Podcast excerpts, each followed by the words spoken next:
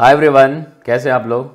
आज ऐसा लग रहा है कि मैं आपका जो ऑफिशियली वेलकम ना करूँ, hello welcome to 11.2 KPS and वोल्टिंग physics club. आज मेरा ऐसा मन कर रहा है कि मैं ऐसे ही शुरू करूँ कि भाई ठीक है ना, मतलब आप तो हमारे दिल में रहते तो क्या ही वेलकम करना नहीं करना। तो जो नए लोग होंगे उनके लिए मैं आखिरी में कर लूँगा, गुस्ताखी माफ़, है ना। तो सपोज़ ये एक कैप है और इसको हमने यूँ रिलीज़ किया।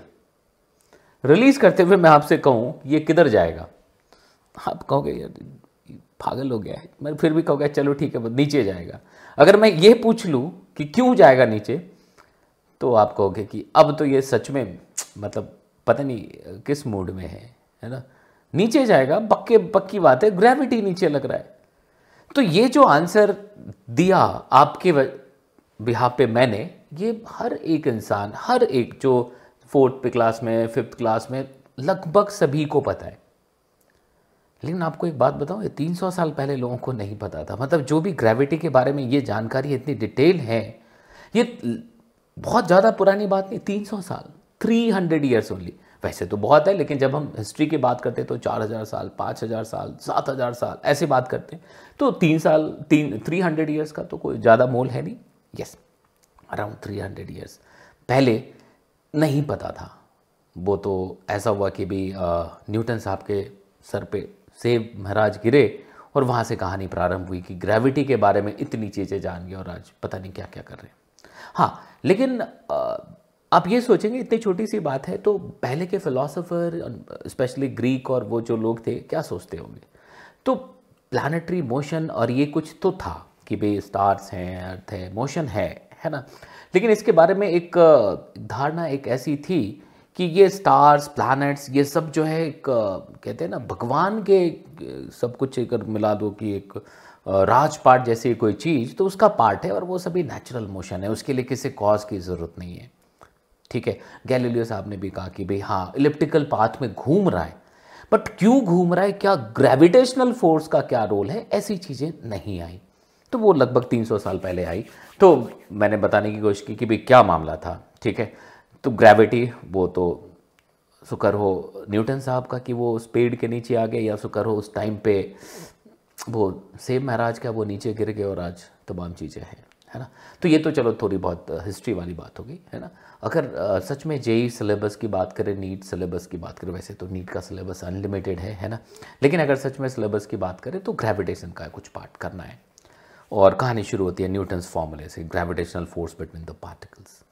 तो वहीं से शुरू करिए, आप भी वहीं से शुरू करिए। और ये चीज़ समझ लीजिए कि ठीक है, ये अपने जहन में होती है बात कि कोई भी एक बॉडी दूसरे को अट्रैक्ट करेगा, तो नेचर ऑफ फोर्स के बारे में तो कोई दुविधा ही नहीं है। तो आपको बहुत ध्यान से देखना है कि मैग्नीट्यूड कैसे आता है। तो आप ये चीज़ बहुत ख्याल में रखिएगा। यूनिवर्सल फॉर्मूला है वो Gm1m2/r², बट डायरेक्ट एप्लीकेशन के लेवल पे दे आर सम लिमिटेशंस कि आप पॉइंट मास के लिए डायरेक्टली यूज़ कर सकते हैं आप उसको। ठीक है, आप अगर किसी एक्सटेंडेड ऑब्जेक्ट के लिए यूज़ करना चाहते हैं तो वापस कैलकुलस पे पहुंचना पड़ेगा, और कैलकुलस यूज़ करके आप इंटीग्रेट करके करोगे। गलती से भी सेंटर मास यूज़ मत करिएगा, जैसा मैं पहले भी बता चुका हूँ आपको। गलती से भी ये नहीं कि भी मैंने वो एक सिंपल एग्जाम्पल भी दिया था, है ना, कि वो याद है ना कि टीका लेना है अगर कोरोना का, तो ऐसा नहीं है कि पूरे इंडिया के बदले मोदी जी ले ले और काम हो जाए, है ना। यस, तो वहाँ पे बिल्कुल ये ख्याल रखिएगा, ऐसा नहीं कि रॉड है तो रॉड के सेंटर मास पे पॉइंट मास एज्यूम करके आप फोर्स लिख दीजिए, ऐसा बिल्कुल मत करेंगे। हमें पता है आप नहीं करिएगा और खराब भी नहीं होगा, बट सभी को बताना ज़रूरी है, तो आगे बढ़ते जाएंगे। बट वहीं पर यस, 3D सिमेट्री में अगर कोई बॉडी है तो अब उसके जो सेंटर है उसको एक पॉइंट मास एज्यूम करके फोर्स लिख सकते हैं। वो सब इसी दौरान आप सीख जाएंगे, जैसे जैसे आप न्यूटन्स फॉर्मूले को अप्लाई कर रहे होंगे। ठीक है, अब उससे जैसे आगे बढ़ते हैं तो फील्ड जैसी चीज़ आप देख लीजिएगा कि भी ठीक है, एक पार्टिकल दूसरे पे फोर्स अप्लाई कर रहा है, तो क्यों अप्लाई कर रहा है, because that second particle is placed in the gravitational field of first particle. फिर उसके लेके ठीक है, शेल होता तो क्या होता, स्फीयर सॉलिड होता तो बाहर क्या होता, अंदर क्या होता, कि डायरेक्टली प्रोपोर्शनल टू आर होता या inversely proportional to are square हो जाता। स्पेशली जब स्फीयर के अंदर लाते हैं तो कैसे हम न्यूटन शेल थ्योरम यूज़ कर लेंगे, उसको बड़े ध्यान से देखिएगा। और एक चीज़ मैं बताऊं कि इसका बड़ा फ़ायदा आपको इलेक्ट्रोस्टैटिक्स में मिलेगा। मतलब सिमिलर कॉन्सेप्ट, इंटायरली डिफरेंट चीज़, बट सिमिलर पैटर्न मिलेगा, तो उस लिहाज से भी बहुत सही होता। बट ये गलती मत करिएगा, कई स्टूडेंट्स ऐसे हैं जो 12th क्लास में हैं और वो बड़े पर सर मैंने तो ग्रेविटेशन नहीं पढ़ा है तो कैसे होगा। अरे भाई, दो सिमिलर चीज़ें, इसका मतलब ये थोड़ी ना कि भाई स्कूटर चलाना है तो साइकिल चलाना आना ही चाहिए। ठीक है, फ़ायदा मिल जाता है, लेकिन इसका मतलब ये नहीं कि अगर कुछ ऐसा है माहौल बन गया है तो हम स्कूटर ना चलाएं। अब मेरी बात समझ रहे हैं, अब इतनी कनेक्ट तो आपके साथ तैयार हो चुकी है हमारी, ठीक है। अब अगर हम थोड़ा आगे बढ़ते हैं तो जैसे आपने ग्रेविटेशनल फोर्स और ये सारी चीज़ें बात कर ली, इस पर क्वेश्चंस कर लिया, फिर रिलेटेड क्वेश्चन की भी दो पार्टिकल है घूम रहा है, म्यूचुअल ग्रेविटेशनल फोर्स जो ग्रेविटेशनल अट्रैक्शन उसकी वजह से दो पार्टिकल्स, 3 पार्टिकल्स या 4 पार्टिकल्स अरेंजमेंट सर्कुलर मोशन कर रहा है तो ओमेगा क्या होगा या टोटल एनर्जी क्या होगी, इससे जेई का थोड़ा लगाव है, ये जरूर देख लीजिएगा। ये पोर्शन जैसे ख़त्म होता है अभी तक एक चीज़ का ख्याल रखना है आपको कि अर्थ बीच में आए ही ना, मतलब आप भगवान जैसी कोई चीज़ है और आप एकदम पूरे कहते हैं पूरी दुनिया के मतलब पूरे यूनिवर्स उससे ऊपर भी कोई चीज़ है, उसके लिए आप एक थ्योरी पढ़ रहे हैं। अर्थ एक स्पेशल एप्लीकेशन एक केस होगा जो आगे बढ़ेंगे, तो जो भी कॉपी पे चीज़ें दिखती हैं जो दिख रहा है उसी के फोर्सेस लिखने, ऐसा नहीं कि 2 पार्टिकल से तो नीचे ग्रेविटी भी लगा दीजिएगा अर्थ का, ऐसा बिल्कुल भी नहीं करेंगे। लेकिन जब फोर्सेस समझ के आप कैसे लिखते तब एक बात आएगी acceleration due to gravity of earth, तब हम उस फोर्सेस को अप्लाई करेंगे जो भी आपने सीखा है अर्थ के लिए क्या होगा, फिर नियर द अर्थ सरफेस क्या फोर्स आ जाएगा, फिर अर्थ से थोड़ा ऊपर जाए मतलब सरफेस से ऊपर जाए तो वेरिएशन इन जी क्या होगा, नीचे आए अर्थ के नीचे आए तो वेरिएशन इन जी क्या होगा, ठीक है। उसके फॉर्मूले ज़रूर लिख लीजिएगा, डिराइव कर लीजिएगा। और एक बात समझ लीजिएगा कि हम हाइट के लिए डेप्थ के लिए तो चलो एक ही फार्मूला लिखते हैं, है ना, कि g=g'=g'(1 - h/r) लाइक दैट, है ना। लेकिन हाइट के लिए एक g'=g'(1 - h/r) होता है जो कम हाइट के लिए होता है। कई बार ऐसा होता है कि कितनी हाइट पे जी हाफ हो जाएगा, वहाँ पे ये फॉर्मूला यूज़ नहीं करिएगा क्योंकि वहाँ पे जो बायनोमियल एक्सपेंशन अप्रॉक्सीमेशन धोखा दे जाएगा, है ना, क्योंकि वो बहुत हाइट पे जाके जी की वैल्यू कम होगी, तो इस बात का ख्याल रखेंगे। तो वेरिएशन इन वैल्यू ऑफ जी वाला मामला भी मेन एंड नीट के हिसाब से इंपॉर्टेंट हो जाएगा। इवन कि रोटेशन ऑफ अर्थ मतलब लैटिट्यूड के हिसाब से भी देखिएगा कि इक्वेटर पर क्या हो रहा है, पोल पर क्या हो रहा है, बीच में क्या हो रहा है। एक ऐसा देखा गया था कि भी पूछा गया था कि एक भालू एक पेड़ से नीचे गिरा है और वो 9.8 मीटर/सेकंड से स्क्वायर से गिर रहा है, तो भालू का रंग क्या था, ऐसा क्वेश्चन। तो कहा गया भालू का रंग उजला था क्योंकि 9.8 मीटर/सेकंड स्क्वायर जो एक्सेलरेशन ड्यू टू ग्रेविटी है वो पोल पे ही हो सकता है, ठीक है, क्योंकि इक्वेटर पे मिनिमम हो जाएगा तो पोल पे पोलर बियर होते हैं। तो ठीक है, चल बातें हैं, यहाँ तक बात समझ आ रही है। तो ये एक्सेलरेशन ड्यू टू ग्रेविटी ये सब देखने के बाद मोस्ट इम्पॉर्टेंट थिंग, इम्पॉर्टेंट सब कुछ है लेकिन सबसे ज़्यादा जिसकी अहमियत होगी वो पोटेंशियल एंड पोटेंशियल एनर्जी है। वो बहुत ढंग से समझने की ज़रूरत है आपको, बहुत प्यार से समझिएगा कि भी एक्चुअली ये एनर्जी है क्या, ठीक है, क्योंकि वो एक कह सकते हैं ना कि एक आइडिया है, एक लॉजिक है, एक लेवल के बाद एब्स्ट्रैक्ट है अगर ढंग से देखेंगे तो, है ना, कि भाई ठीक है एक आइडिया बनाएंगे ऐसा ऐसा ऐसा होगा तो ऐसा ऐसा होगा, तो आप देखेंगे कि भाई पोटेंशियल में अजीब सी चीज़ है।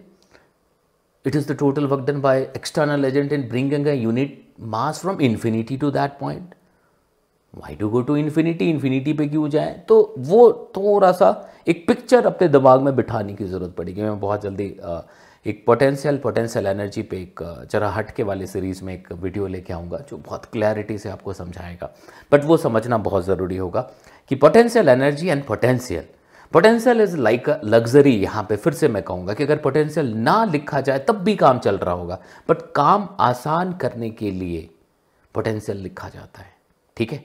पोटेंशियल जस्ट एक इन्फॉर्मेशन पास करता है, एक एडिशनल इन्फॉर्मेशन पास करता है किसी भी सिस्टम अरेंजमेंट के लिए, ताकि आगे की चेंज इन एनर्जी से रिलेटेड कैलकुलेशन ईजी हो पाए। ये जस्ट लाइक वैसे कि सिगरेट के डब्बे पे लिखा होता है कि भाई सिगरेट पीना स्वास्थ्य के लिए हानिकारक है, उसको देखते ही ऐसा नहीं कि स्वास्थ्य को कुछ बिगड़ना शुरू हो जाता है, ऐसा बिल्कुल भी नहीं होता। वो ये कहता है कि अगर बेटा पियोगे तो कुछ गड़बड़ होगा। एग्जैक्टली वैसी चीज़ पोटेंशियल है। एक पार्टिकल है, रख दीजिए, उसके अराउंड कोई दूसरा मास नहीं, तो पोटेंशियल एनर्जी ज़ीरो। अब मैं कह दूं, मैं 5-10 पॉइंट्स दिखा दूं कि यहाँ पोटेंशियल ये है, यहाँ ये है, यहाँ ये है, यहाँ ये है, यहाँ ये है, तो उसकी एनर्जी में कोई फ़र्क नहीं आएगा। हाँ, ज़्यादा इन्फॉर्मेटिव पिक्चर हो गया वो कि यहाँ पे अगर यूनिट मास लेके आओगे तो this would be the change in energy like that. तो ये बहुत ध्यान से देखिएगा पोटेंशियल एंड पोटेंशियल एनर्जी कैसे यूज़ करना है, ठीक है।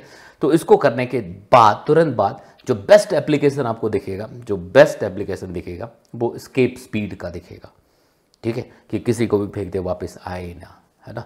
कुछ हाइपोथेटिकल जैसा लगेगा आपको, लेकिन उसको रियलिटी और उसके हिसाब से सोचना है, समझना है और लिखना है, ठीक है।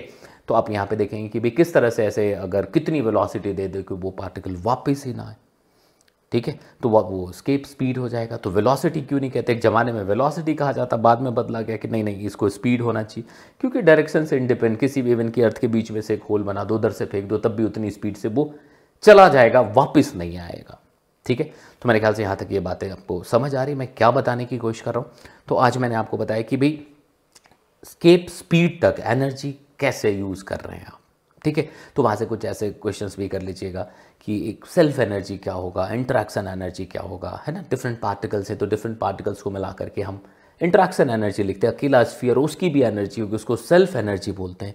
थोड़ा डिटेल एनालिसिस लेंगे तो आपको लगेगा कि भी जो सेल्फ एनर्जी है वो भी special case of interaction energy है ना। वो भी सभी जो इस तरह की चीज़ें हैं जो थोड़ा जरा हट के लग रही है, वो जरा हट के सीरीज़ में मिलनी है आपको, ठीक है। तो मेरे ख्याल से आप मेरी बातों को समझ रहे हैं, आपका प्यार मोहब्बत तो लगा हुआ है ही हमारे इस फिज़िक्स पॉडकास्ट के साथ, तो प्लीज़ उसको बरकरार रखिए। Second part of the gravitation में फिर उस पर बात करूँ, क्योंकि उसमें बहुत अलग सी बात करनी है कि Kepler's law and planetary motion and satellite कैसे काम करता है, क्या पोलर सैटेलाइट क्या होता है ना, तो वो जियो स्टेशनरी सैटेलाइट क्या होता है, टीवी मोबाइल इसके लिए क्या यूज़ करते हैं, तो थोड़ी एडिशनल जानकारियाँ भी होंगी, बट स्टिल इंटरेस्ट बनेगा तो कहीं ना कहीं से हम उस लाइन पे बने रहेंगे जो आपके जेईई नीट एंड नीट की तरफ जाता होगा, ठीक है।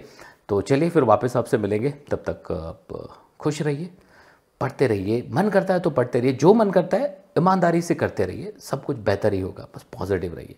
फिर मिलते हैं आपसे, ठीक है।